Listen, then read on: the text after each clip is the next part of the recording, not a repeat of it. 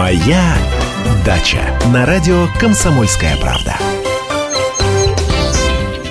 Здравствуйте, дорогие дачники! Повезло тем регионам, где лето стоит теплое и доброе. А как же быть садоводом Урала, где не прекращаются дожди? Помидорчиков-то спело хочется. Чтобы ускорить созревание помидоров, есть много народных способов. Самый простой – дозаривание, то есть доведение сорванных зеленых плодов до спелого состояния. Крупные зеленые и начавшие буреть томаты собирают утром, пока они не нагрелись на солнце, сортируют.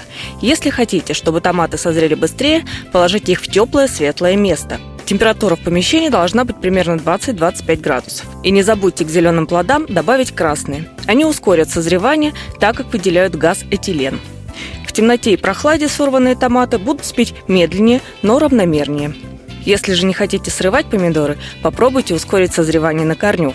Во-первых, можно опрыснуть растение йодным раствором 30-40 капель на 10 литров воды. Этого количества хватит на полтора погонных метра грядки. Во-вторых, ветви низкорослых растений осторожно разверните к солнцу, закрепив их с помощью распорок, под кисти подставьте рогатки. В-третьих, прищепните верхушки растений. Над соцветиями с уже завязавшимися томатами оставьте 2-3 листа. Они обеспечат рост плодов.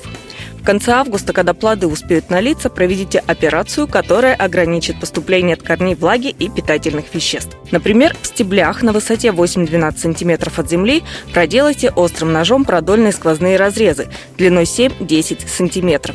В них вставьте деревянные щепочки, чтобы щели не смыкались. На сегодня у меня все. С вами была Анна Кукарцева. Берегите себя и удачи на даче. Моя Дача.